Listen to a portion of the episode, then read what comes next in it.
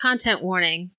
The following episode includes discussion of pregnancy termination, sexual assault, gun violence, and domestic terrorism. Listener discretion is advised.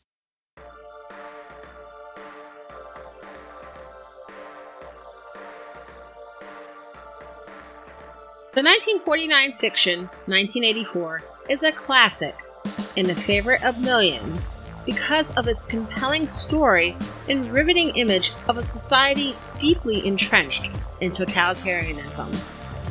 Many of us think of the setting, a world where everything, including history, geography, the government, who is at war with who, who's the enemy, individual and collective thought, and even time itself, is heavily controlled. That control comes from a compartmentalized bureaucracy the head personified as Big Brother, who could be seen on telescreens, a concept that was ahead of its time.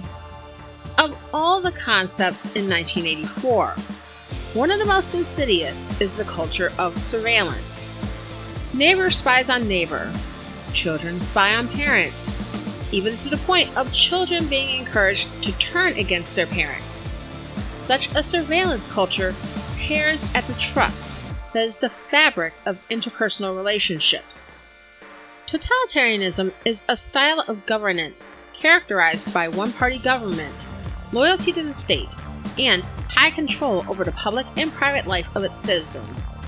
Orwell based 1984 on totalitarian governments that at the time were characteristic of the Soviet Union and its communist satellites. While totalitarianism is often associated with communism, totalitarian governments do not have to be communist. Nazi Germany, as well as the Taliban and ISIS today, are examples of non communist, non socialist, yet totalitarian governments, and cannot be construed by an honest read of history and international relations to be left wing. Surveillance culture is a key feature of totalitarianism. And when we think about it in the context of novels such as 1984, it's scary to think about. It's one of the many reasons why the setting and plot of 1984 is considered dystopian. It's the kind of world that few would truly want to live in. Yet, as the United States of America plods toward democracy's end, surveillance culture has arrived, and in allowing it to exist in the great state of Texas, the U.S. Supreme Court has rolled out the red carpet for a totalitarian future. I am your host, Jay Poole, and this is Pot Stirrer Podcast.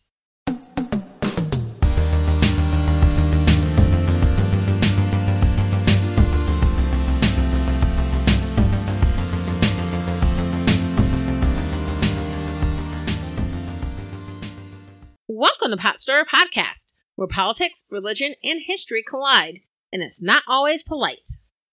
This episode I had considered waiting to make I thought to myself, if the right for women and girls to access procedures to terminate their pregnancies, in other words, abortion rights, are officially rescinded in the United States, this would be the episode I would record. But the more I thought about it, the more I decided why wait? Texas recently passed a law known as Senate Bill 8 that outlaws abortion after six weeks of pregnancy. To give you an idea, this is around the time that many women and girls find out they're pregnant, so it allows virtually no time to decide how to proceed with the pregnancy. It also makes it more difficult for women and girls who have irregular periods, so they may not even know they're pregnant until after the six week mark. That aspect of the Texas anti abortion law is rough enough, but there's another part of the law that is honestly pretty chilling. The enforcement capability is not in the hands of the state government.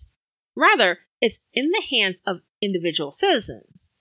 It allows citizens to file lawsuits against anyone who aids and abets an abortion. If successful, these citizens can be awarded up to $10,000. The U.S. Supreme Court has not formally decided on the constitutionality of this law and decided to sidestep this question. Specifically, at issue with this and other laws that restrict abortion is the precedent of Roe v. Wade, the landmark 1973 Supreme Court decision that affirmed a pregnant woman's right to privacy, including the right to seek an abortion, unregulated by the state during the first trimester and regulated in the second trimester only in ways reasonably related to maternal health. Interestingly enough, Roe also involved anti abortion laws in Texas. But in the case of Senate Bill 8, the Supreme Court ruled 5 to 4 against providing injunctive relief. In other words, it declined to stop the law from going into effect. The enforcement structure seems to be the loophole allowing the law to proceed. The law itself is problematic for a number of reasons.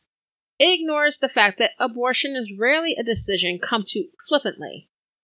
It's not an easy decision for most women and girls, and there are a lot of variables involved. The circumstances by which she became pregnant, the stability of her relationship, if there is one, with her child's father, her financial circumstances, life circumstances, the existence of a support system. Abortion is not a form of birth control, and hardly anyone uses it that way. While abortions are typically restricted in the latter months of pregnancy, the final trimester, around the time that a fetus could live outside the womb, this law restricts the time someone who is pregnant can have an abortion to a much shorter period of time, at six weeks gestation. And while we're talking about six weeks, it's sort of a misnomer. The six week cutoff for obtaining an abortion in the state of Texas isn't really a six week cutoff. When gestational age, or how far along a woman is in her pregnancy, is calculated, what's factored in is about two weeks before conception, including when the woman ovulates and the date of her last period. So when we're talking six weeks along, the pregnancy itself is more like four weeks along. Maybe. It depends because not every woman has regular cycles. And there are a number of women who might not even know they're pregnant until it's too late terminate their pregnancies. And there aren't any real exceptions, not for rape, not for incest, only for endangerment of a woman's life and if the pregnancy can lead to, quote, substantial and irreversible impairment of a major bodily function, end quote, which is sort of vague. And this is already affecting people. There are stories already of women who are dealing with pregnancies, planned pregnancies, wanted pregnancies that are not viable yet they have not miscarried. And these women who are already dealing with such heartbreaking news are then forced to go through multiple tests in order for the doctors to feel comfortable knowing they're within the bounds of the law in order to terminate the pregnancy. This is horrific, and this will only get worse. Much worse. Abortion restrictions like the one in Texas places the value of the fetus over the bodily autonomy of a living, breathing person. And it's not because anti abortion advocates truly value fetal personhood. Are they advocating for, say, child support, tax deductions, public assistance, or COVID stimulus packages to count fetuses as dependents? Even those who oppose abortion see limits in considering fetuses persons. So, if it's not really about valuing the fetus as a full fledged human life, what is it truly about? Really, what it comes down to is that Texas has designated women and girls as human incubators. And I know I keep saying women and girls, because even for children, girls who are too young to become mothers and are too young to be able to consent to the act that led to pregnancy. They already lost their autonomy in becoming pregnant to begin with, and with laws like this one and hardcore restrictions in other places like Ohio and Indiana, young girls are forced into being human incubators according to the state, no matter if that harms their futures, their developing psyches, or their growing bodies. And it's not like it's a matter of abortion being some kind of epidemic. Abortion is already in a decline and has been over the past four decades. And in recent years, the primary driver hasn't been restrictions on abortion. According to the Guttmacher Institute, the decline in abortion, especially in recent years, has been due to a decrease in pregnancies and births overall. There are a number of reasons speculated for this decline in pregnancies and births, including increased contraceptive use and rising infertility. Point is, abortion is decreasing, but while abortion opponents often discuss abortion as a numbers issue, as if there are so many, seeing abortion decrease further isn't enough for them. Rather, they want to see abortion made illegal pretty much entirely. And suffice it to say that making abortion illegal is not the same thing as ending it, but they often conflate the two. Now, before I go on, I want to make something clear. Do I believe that every person who is against abortion is a hardcore right wing Christian Republican? No, not necessarily. There are people who oppose abortion who are Republican, Democrat, and of other political persuasions. There have been tensions within the Democratic Party regarding abortion because some Democratic voters and a few Democratic politicians hold anti abortion views, and there's always that question as to how that ideological diversity is reconciled within a party that, at this point in time, identifies as pro choice. Not all Christian traditions and sects are anti abortion, but anti abortion views are not limited to conservative evangelicals and Catholics. In other religious faiths, there are a diversity of viewpoints on abortion based on the tenets of their faith. Even among Abrahamic faiths, there's debate over abortion based on faith texts, including scripture, and views from clergy. And some oppose abortion on grounds other than religious faith. And then, even among people who oppose abortion on religious grounds, not all of them hold consistently right wing views on all other issues, and not all are single issue voters.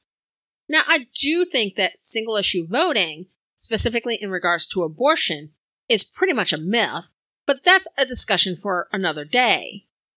If you'd like me to flush that out more, let me know and I can talk more about that in a future episode either as part of a longer, full fledged one or as a shorter bonus.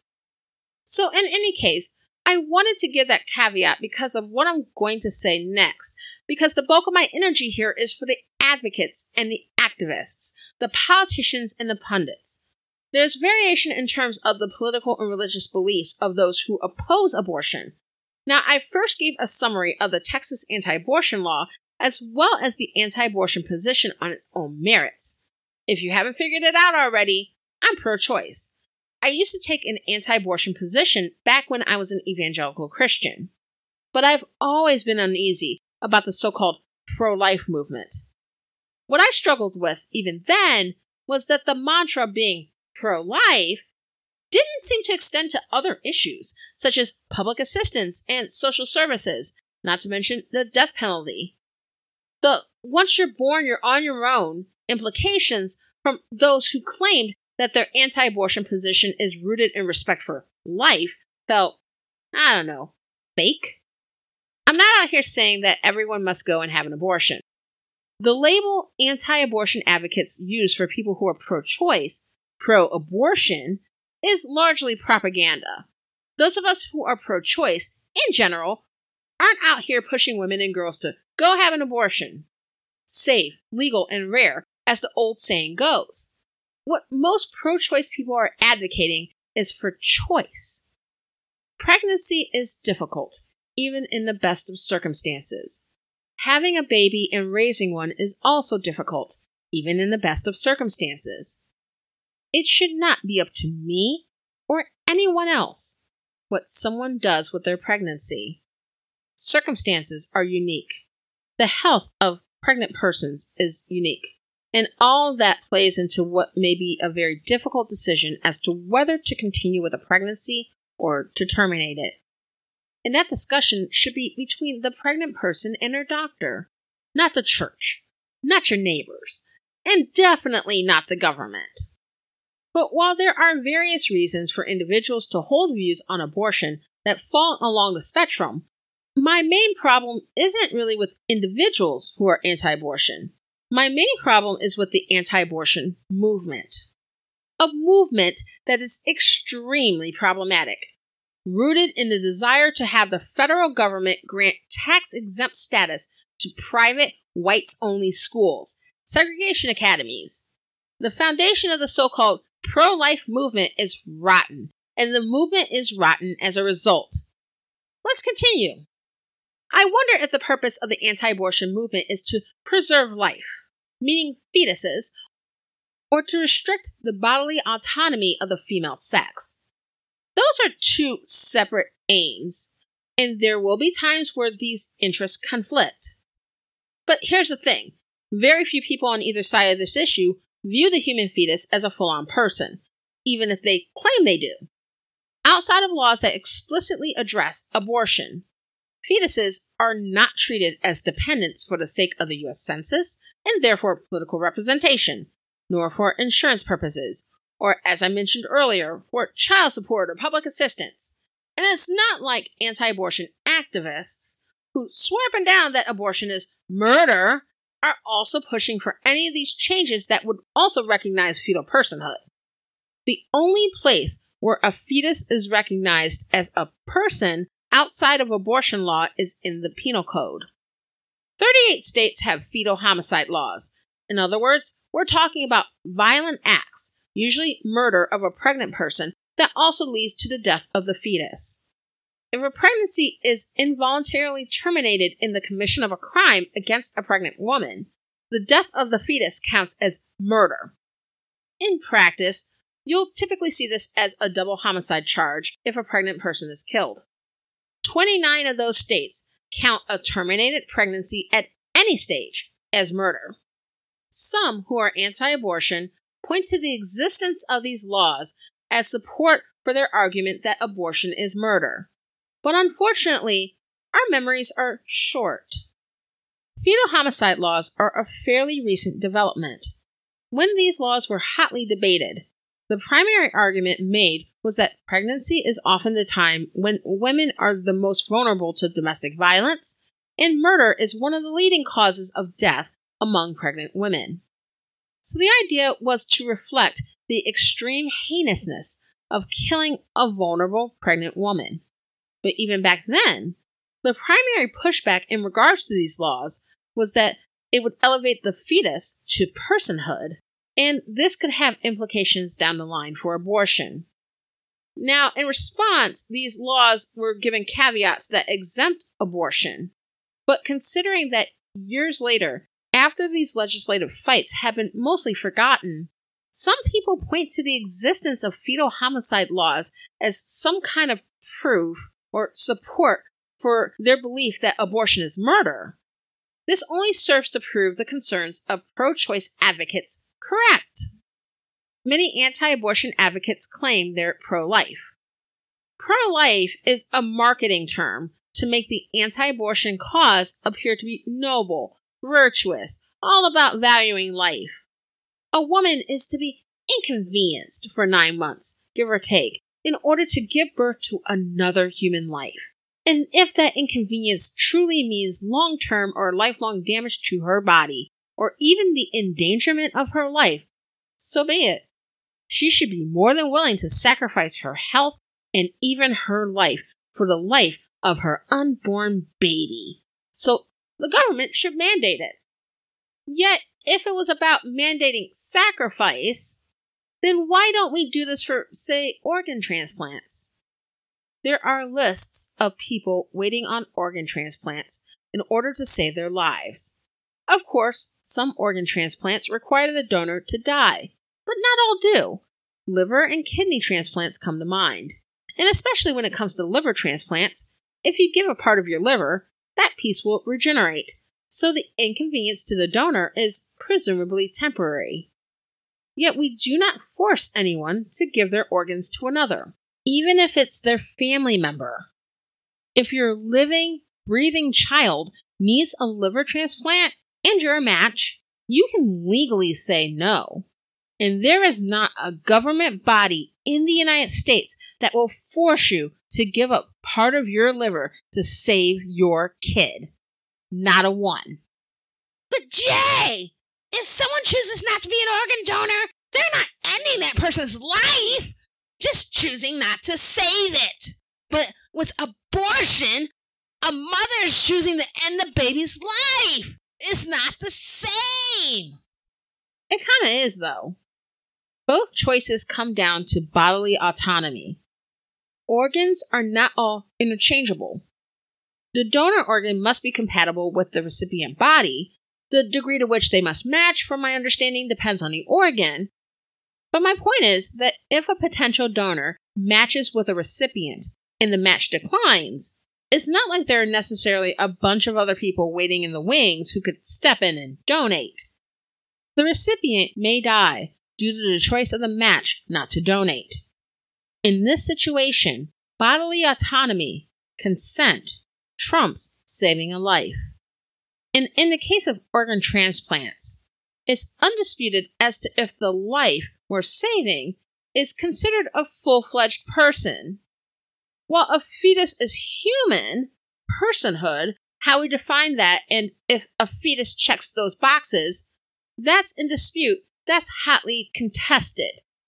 But even if you consider a fetus a person, the idea of choosing not to save a life versus active termination is a distinction without a difference.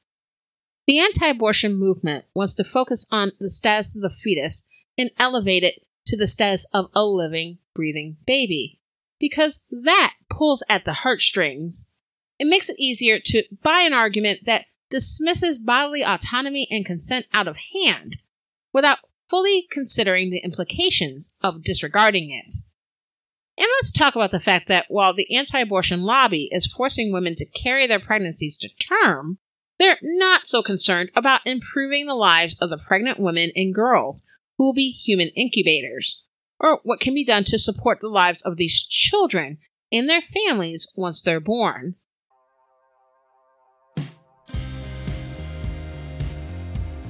The anti abortion lobby cares little for actual life. As I mentioned earlier, pro life is marketing, pro life is a lie. There's been little focus on the higher rates of maternal mortality in the United States compared to other post industrialized countries especially among Black, Latina, and Indigenous women. Among similar countries, the U.S. is the only country not to guarantee access to health provider home visits nor paid postpartum parental leave, according to a study by the Commonwealth Fund. No advocacy by anti abortion advocates for the funding and beefing up of social services or public assistance, or the improvement of foster care. The anti abortion lobby, which is solidly right wing, says that they don't want their tax dollars going towards welfare or social services. Government bad, okay? But that supposed distrust of government doesn't seem to extend to the police state. There's also little support on their part for universal health care so that the babies and their families remain alive and healthy after birth. The American love affair with the privatized health insurance model means we spend a ton on healthcare, more than most other Western countries, even when factoring in taxation, but without better health outcomes. The anti abortion lobby is not concerned with actual life. Pro life is a lie. And let's not forget that there's a great deal of overlap between those who support forced birth and those who have no problem with gun violence and mass murder. These folks love to make excuses for white mass shooters. They're troubled, they were sad, they have mental health problems, while not wanting the government to fund mental health resources and in the process of spinning this narrative.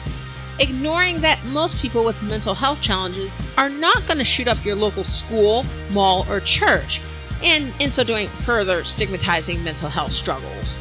And a lot of these same people only care about gun violence when they want to use gun violence statistics to paint urban Democrat cities such as Chicago, Baltimore, and Detroit, cities with significant black populations, as morally inferior and incapable of self governance. Let's call a spade a spade here. I ain't come to play. Pro life is a lie from the pit of hell. Now, much like the right wing treats the issue of poverty, the right wing wants the issue of babies born to struggling parents in dangerous conditions with few resources to be dealt with in a way that will allow their lobby to maintain control. When it comes to poverty, the right wing wants to deal with it through charity. If you're poor, hopefully some benevolent individuals, religious organizations, or some other nonprofit might deem you as the deserving poor and give you a little help. But if you're not considered deserving, maybe you have substance abuse issues, maybe you had children out of wedlock, you might be the wrong nationality or status, or perhaps you don't identify as heterosexual or you're not cisgender. These individuals and organizations may not see you as deserving, and therefore you're on your own. I don't oppose charity, but charitable organizations do not have the capacity to solve poverty in the same large scale way that the government does. And some of these charities are just as concerned with control as they are with compassion. And as hard as the right wing lobbies for religious freedom exemptions from having to provide charitable services to LGBTQ plus people in dire straits, it's clear that some are even more concerned about control as opposed to compassion. Pro life is a lie. And adoption. Let's talk about adoption. Adoption as the solution to abortion is problematic in a similar way. Instead of sustaining babies through supporting their families of birth, the anti abortion lobby, a right wing movement, says don't abort, adoption is the answer. But some children are considered more worthy or in demand than others. White babies without special needs are the most in demand. It's much harder to adopt out children of color or children of any race or ethnicity who has special needs or has passed the infant stage. For some children, especially those who have become adoptable while in foster care, adoption simply doesn't happen. And they're left to the government programs and the institutions that the right wing is so against funding. And let's say adoption happens. We often don't take the time to recognize that adoption, to varying degrees, is trauma to adoptees. And I say that in the sense that adoptees are being removed from their families of birth to be adopted into a different family. In some cases, that birth family could be toxic, which is a tragedy in and of itself. In other cases, it's more that the birth parents are not in a position to care for a child for one reason or another, and feel that placing the child with a different family will give that child a better life. But regardless of the why, adoption represents disconnection with an adoptee's family of birth. This could lead to feelings of abandonment, difficulty with connecting to others, struggle with identity, and feelings of belonging. Even in the best of adoptive situations, adoptees may have these issues to some degree. Anti abortion advocates often fail to recognize that adoption comes with its own challenges. And let's not forget, unfortunately, adoptions fail. This is referred to as adoption disruption.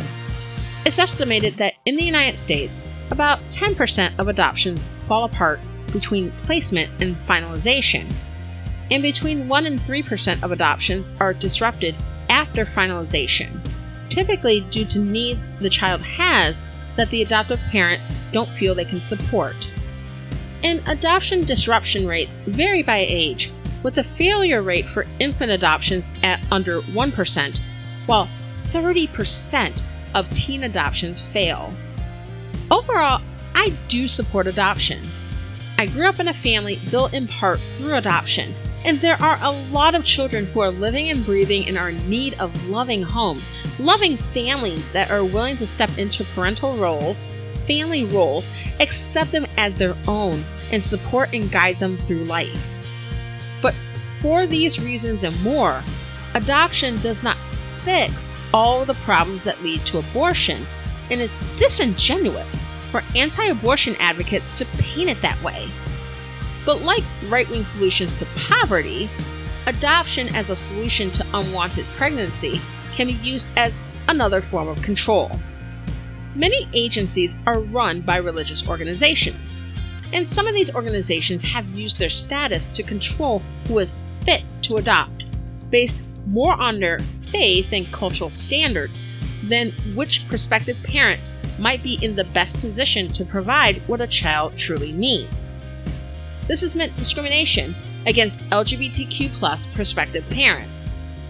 And it has meant transracial placements, usually in the form of children of color adopted by white families, without regard for if those families will be attentive to teaching the culture the adopted child comes from, or will support them through any discrimination or difficulties they may face due to their background. For example, prominent anti abortion activist and 2020 Republican National Convention Speaker Abby Johnson, who is white, stated that police would be smart to racially profile her black son due to statistics. Now imagine for a moment being a black child who was harassed by police for no apparent reason except the color of your skin. And instead of your parents supporting you through this trying time or being upset on your behalf, they don't support you because they identify more with the officer who assumes you're a criminal than you, the son or daughter they have raised from birth that they claim to love like their own. White supremacy is a hell of a drug. Pro life is a lie. The anti abortion lobby is not interested in life. The anti abortion lobby, as part of America's right wing, aims to achieve not the saving of lives, but control and political power.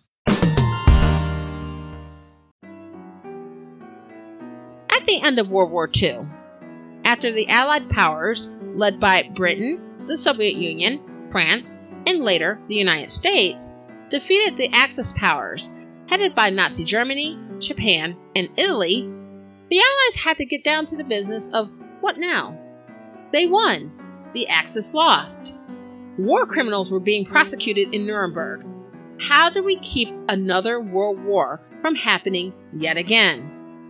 While the US and the Soviet Union were on the same side during the war, their relationship had been deteriorating. The Soviets were communist, and at the time were led by Joseph Stalin, a totalitarian leader with his own high body count. The United States was capitalist with democracy for white Americans and varying levels of oppression for everyone else. Both had emerged as superpowers after the war and wanted to increase their spheres of influence beyond their borders. This played out while the Allies were trying to figure out how to approach handling a post war Germany, and would also affect how Germany would be governed for the next 40 years lands that Germany annexed during the war would be returned to their rightful owners, and what was now left of Germany would be under Allied occupation.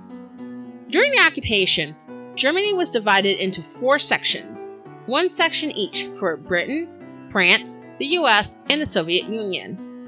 The country's capital of Berlin was in the middle of the Soviet zone, but due to its symbolic importance, would also be split in four and occupied by each of the largest Allied powers. While in theory, the occupation was slated to be administered jointly, in practice, the Allied powers ran their occupied zones in ways that mirrored their own governing philosophies. By the end of the decade, as Germany would regain its independence under the auspices of the Allied powers, Germany would not be one country, but two. In 1948, the British, American, and French zones were merged, and in 1949, these capitalist democratic powers formed the Federal Republic of Germany, or West Germany. In response, the Soviet zone would also go independent, in a way, but in their case as a satellite of the Soviet Union. The new communist totalitarian Germany would be called the German Democratic Republic, or East Germany. Over the next four decades, the two Germanys would exist as a symbol of the two major superpowers in the Cold War that existed where the US and the Soviet Union would be at odds, but without directly fighting each other. While they didn't directly fight each other, they would fight in other ways. They were constantly one upping each other with nuclear weapons, foreign aid, and more. The space race accelerated because of their rivalry. The countries engaged in proxy wars, where other countries would fight each other on the superpower's behalf, or one of the superpowers would back a third country to fight the other superpower. The Vietnam War and the Afghanistan War of the 1980s were a couple of examples. There was also tension between East Germany and West Germany, as some would defect or leave one country permanently for the other. Usually, this would be East Germans leaving for West Germany, where there were more resources and economic opportunities. This bleeding of human capital led to a number of things, the Berlin Wall most famously, built in 1961 to keep East Germans from escaping to West Berlin as the gateway to the capitalist West Germany and the West more generally. Within a heavily controlled East Germany, the East German government did not want for their citizens to defect to the West. This largely one way flow reflected badly on their system of governance.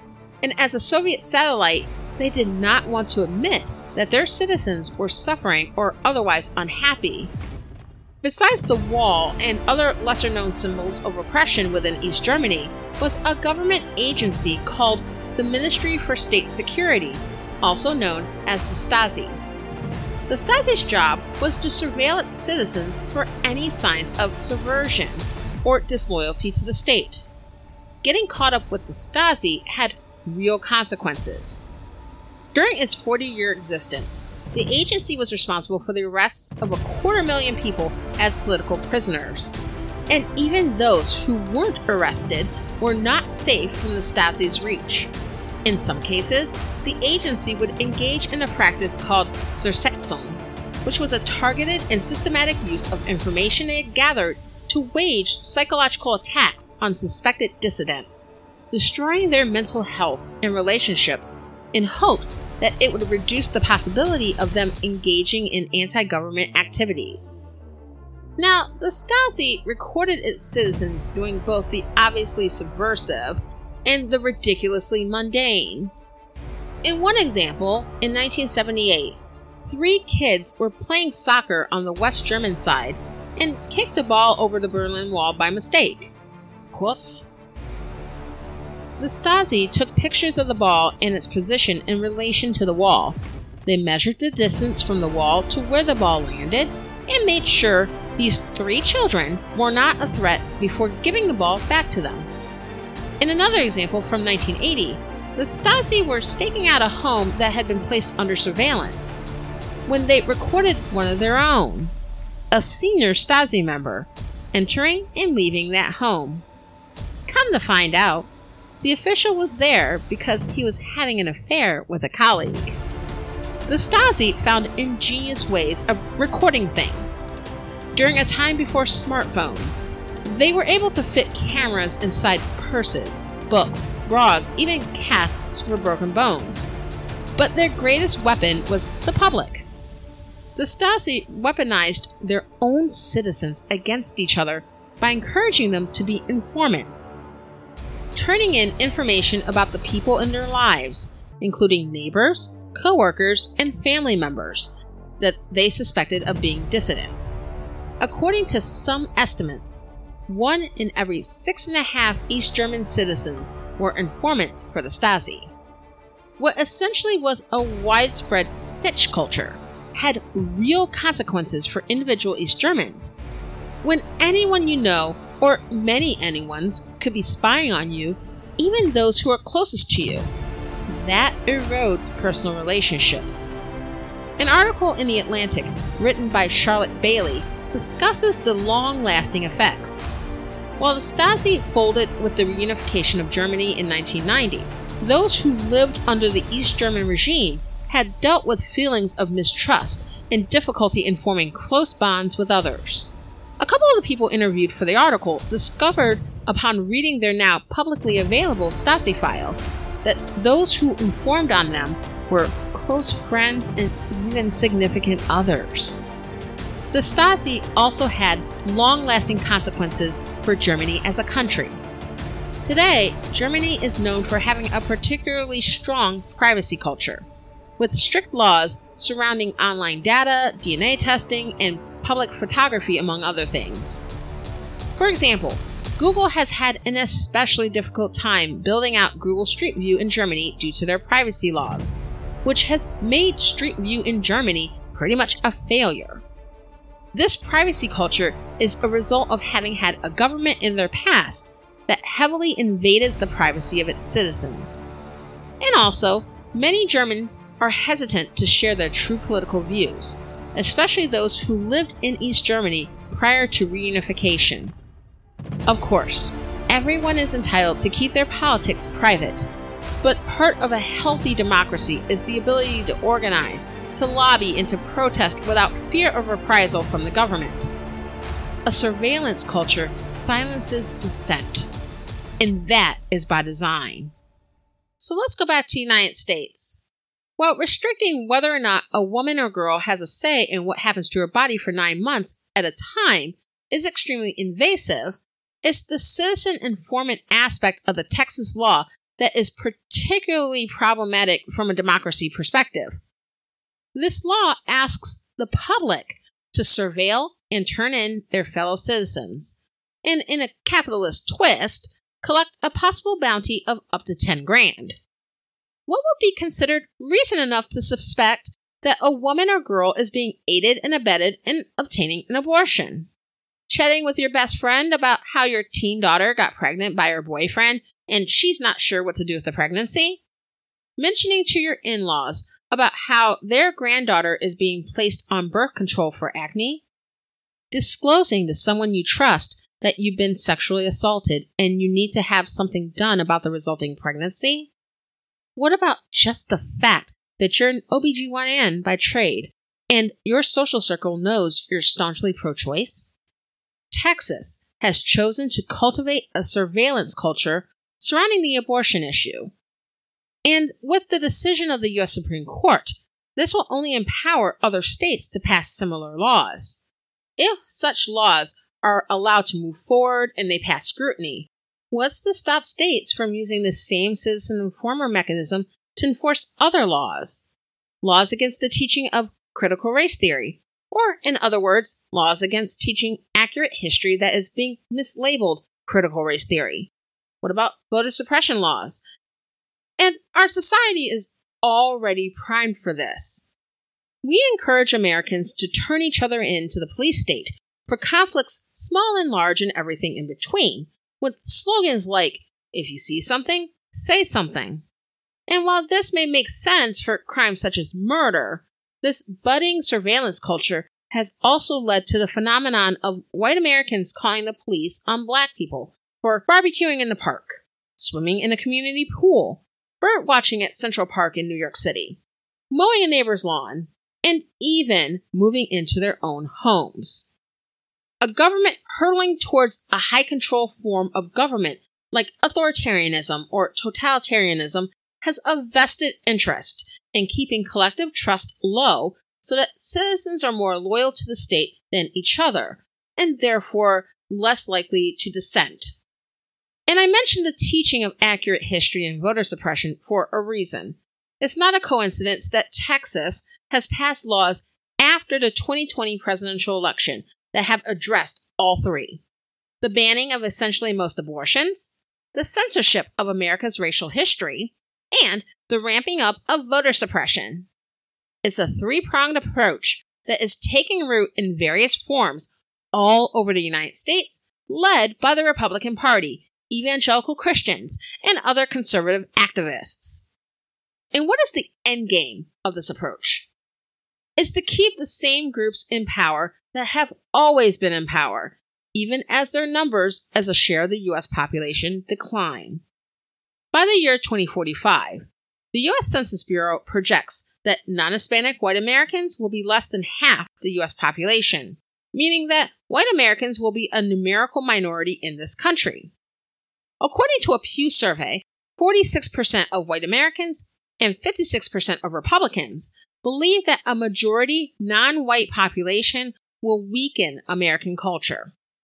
And the Republican Party has seized on these fears, embracing rhetoric such as calling asylum seeking and undocumented immigration an invasion, which is language consistent with a theory called the Great Replacement.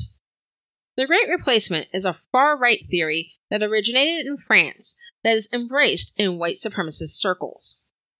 According to this theory, powerful elites are replacing white populations in Western countries with people of color through mass migration and increased birth rates. Anti Semitic versions of this already racist theory cast the responsible elites as globalists or Jews. The Great Replacement has already inspired domestic terrorism. The terrorist in the 2019 El Paso mass shooting, who killed 23 people, was reportedly influenced by the Great Replacement and ranted about an invasion of Latinos from the southern border. GOP leaders such as Donald Trump, House Rep Steve King, and Texas Lieutenant Governor Dan Patrick, among many others, have embraced Great Replacement adjacent talking points. But even if not all right wing activists and institutions are explicitly embracing the Great Replacement, the fear of white Americans losing an outsized share of political and social power informs all three prongs of the American right wing's march toward totalitarianism. Critical race theory is primarily a graduate level theoretical framework in legal studies and the social sciences focused on the intersection of race and U.S. law and institutions. And even in those settings, it's a fairly specialized discourse. It's simply not taught in K through 12, and it's rarely even taught to college undergrads. Even within an American Christian context, initiatives within denominations and parachurch organizations to consider and atone for the ways the church has supported and perpetuated slavery, Jim Crow, and racist systems of oppression today are based on an accurate reading of history and civics, and not specifically the discourse of critical race theory. But what has increasingly been taught in America's grade schools and high schools, at least up until this point, is how racism has played a major role in American history and in our government and societal institutions today. And that is what these bans on CRT are really targeting. If Americans are not taught about our country's racial past and present, it's easier to demonize people of color, especially black, brown, and indigenous Americans, for social economic disparities, over policing, and other social ills. Recently, author and Christian apologist Josh McDowell slammed critical race theory during a speech he gave at a meeting of the American Association of Christian Counselors, arguing that, unlike critical race theory, the Bible only teaches about sin in individual terms, not in terms of systems, which is a stance that pretty much ignores that a huge part of how sin is discussed in the Bible is in the context of the sins of nations. But wait, there's more. McDowell went on to say, quote, I do not believe blacks, African Americans, and many other minorities have equal opportunity. Why? Most of them grew up in families where there is not a big emphasis on education, security. You can do anything you want. You can do anything you want. You can change the world. If you work hard, you will make it. So many African Americans don't have those privileges like I was brought up with. End quote.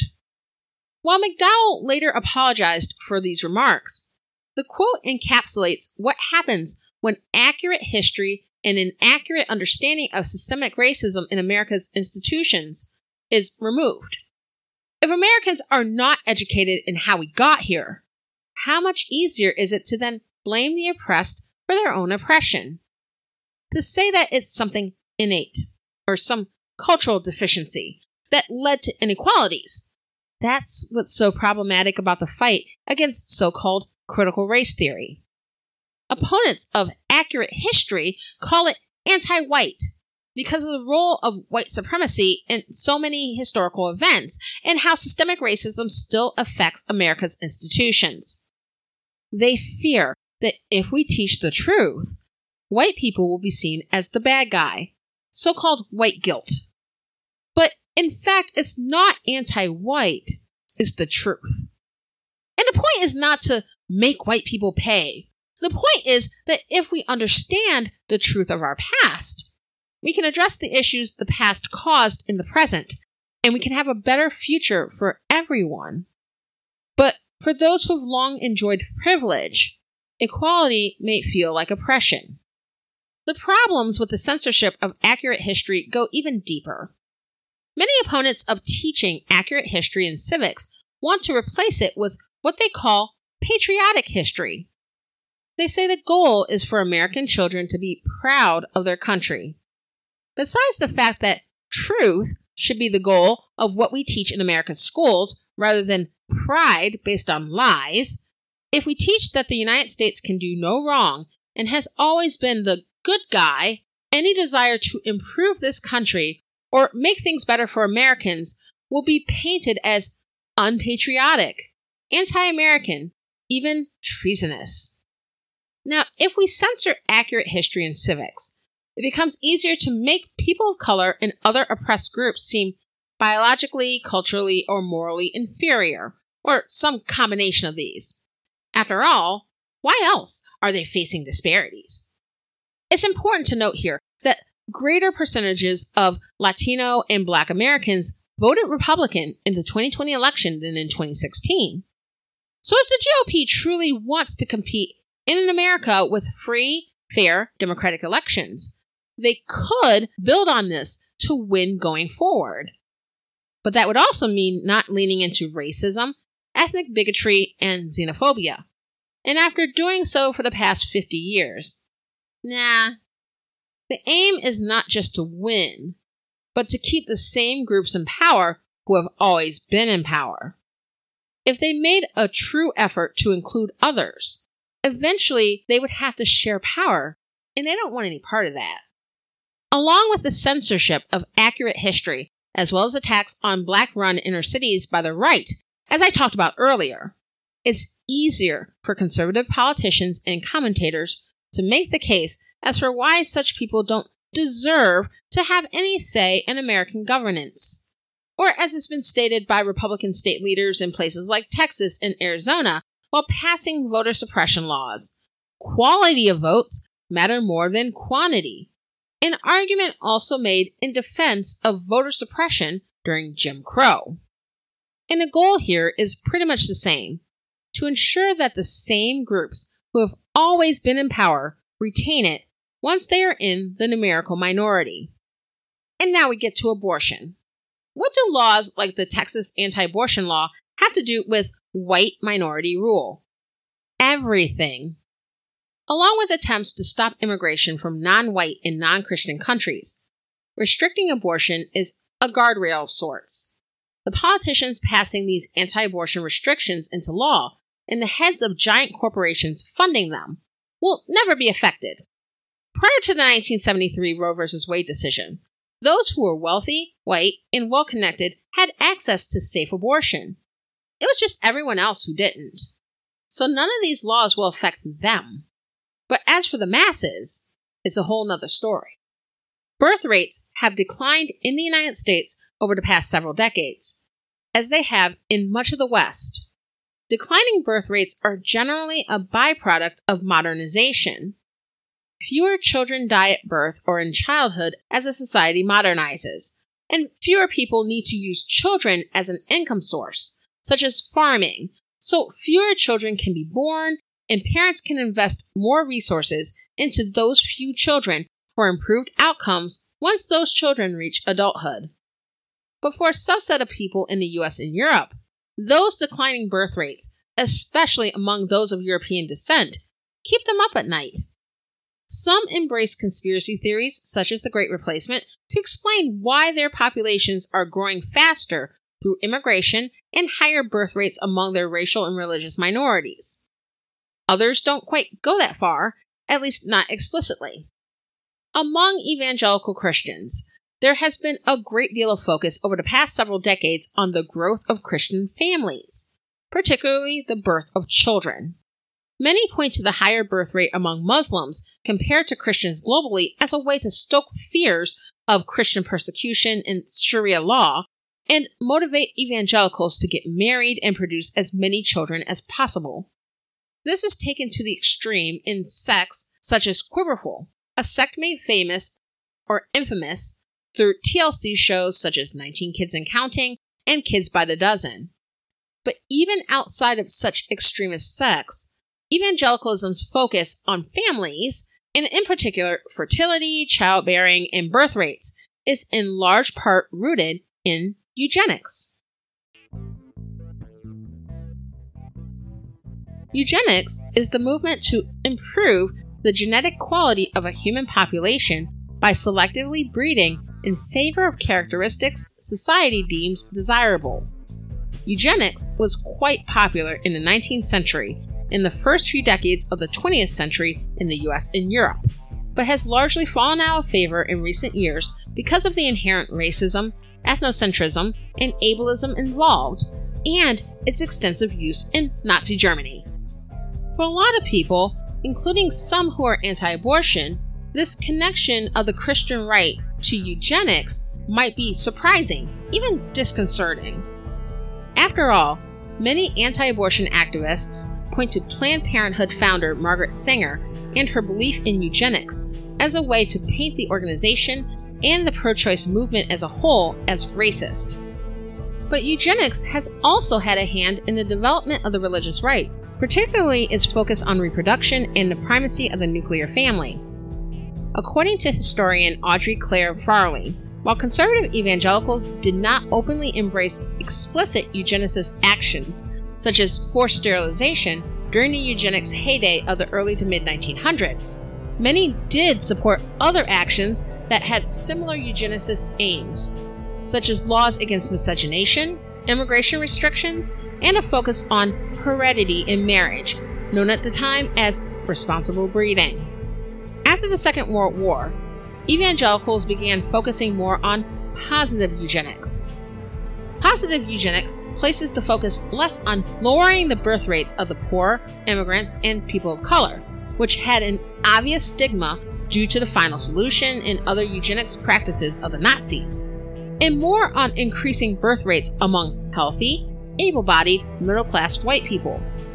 While positive eugenics was not an evangelical or even religious idea, evangelical leaders such as James Dobson, founder of Focus on the Family, were early students of positive eugenics, which they later blended with Christian dominionism. According to the social justice think tank Political Research Associates, Christian dominionism is defined this way quote, Dominionism is the theocratic idea that, regardless of theological camp, means, or timetable, God has called conservative Christians to exercise dominion over society by taking control of political and cultural institutions. End quote. Christian dominionism is a huge driver in the push among conservative Christian institutions to control all three branches of federal government and all levels of government, from the presidency right on down to local school boards and everything in between. This blending of eugenics and Christian dominionism has been apparent in evangelical teachings such as purity culture, courtship, and complementarianism. These teachings seek to police the behavior of women, especially those considered most desirable, for the sake of marriage to the right men, so that these couples can do the work of building an army for Christ. Restricting abortion, while not taking action on the underlying interpersonal and social issues driving the choice to terminate pregnancies, nor providing resources to the children who are born, nor their families, it's not an oversight. Doing it this way serves a purpose. Regardless of any complaints or protestations that abortion restrictions are aimed at preserving all life, that is a complete lie.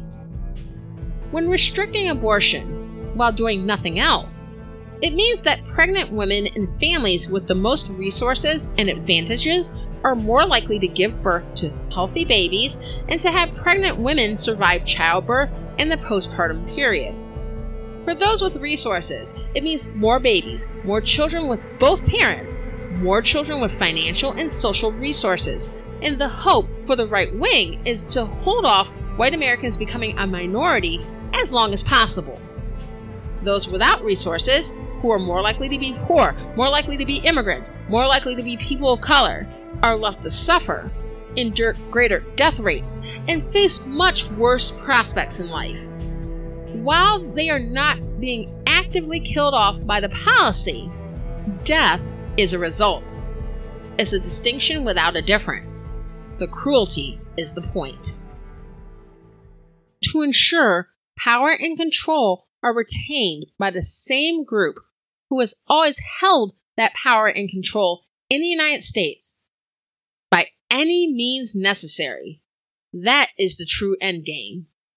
Democracy or life be damned. Thank you very much for listening to Potstirrer Podcast. If you enjoyed the episode, subscribe on Apple Podcasts, Spotify, Amazon Prime, or on your favorite podcast app. Visit potstirrerpodcast.com slash download and you'll see the links.